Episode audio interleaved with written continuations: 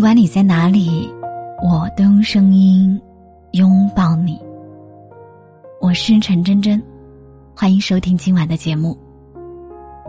每天晚上九点，我都在喜马拉雅直播，等你说晚安。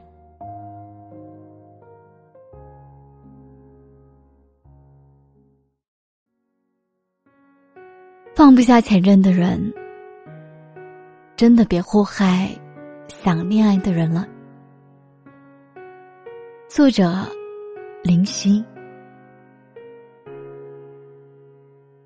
我曾经发过这样一条朋友圈：如果前任来找你，你会怎样？有人回复说会直接叫他滚。我想这样说的人。大概还没能够真正的忘记自己的前任，因为真正的离开都是悄无声息的，决心要走的那天，关门声永远是最轻的。当前任再也挑拨不起你的任何情绪的时候，才是你真正忘记他的时候。还有人说，大概会直接无视吧，因为每一段感情分开都是有原因的。如果一直留恋过去，在上一段感情中走不出来，那永远无法开始下一段新感情。而前任，只不过是陪你走了一小段路而已，你不必在旅程中一直惋惜他的离开，这是对自己的不负责，也是对现任的不公平。我觉得在感情中，只有对前任已经无动于衷的人。才有资格开始一段新的感情。如果忘不了前任，那就不要去开始新的恋情。记得当初看《前任攻略》的时候，我最心疼的，就是被孟云当成林家的王子。孟云对王子很好，但是他却一直忘不了林家。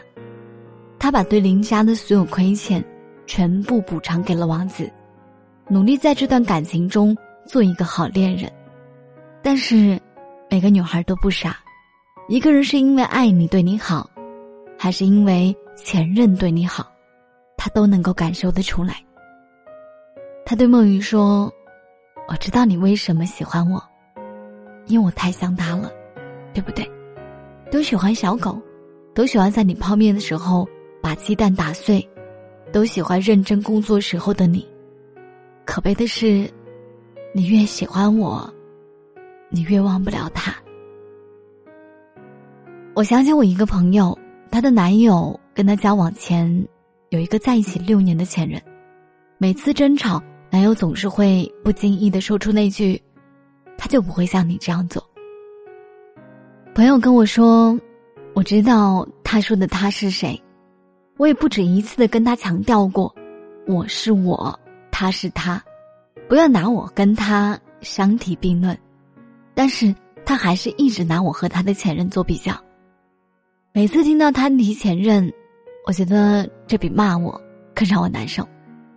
说真的，在一个深爱你的女生面前提起另一个女孩，这无疑是对她的一种凌迟。如果放不下前任，就不要开始新的恋情，既是对自己不负责。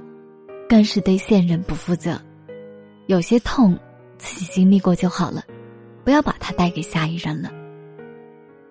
在知乎看到这样一个问题是：和前任最好的相处是怎样的？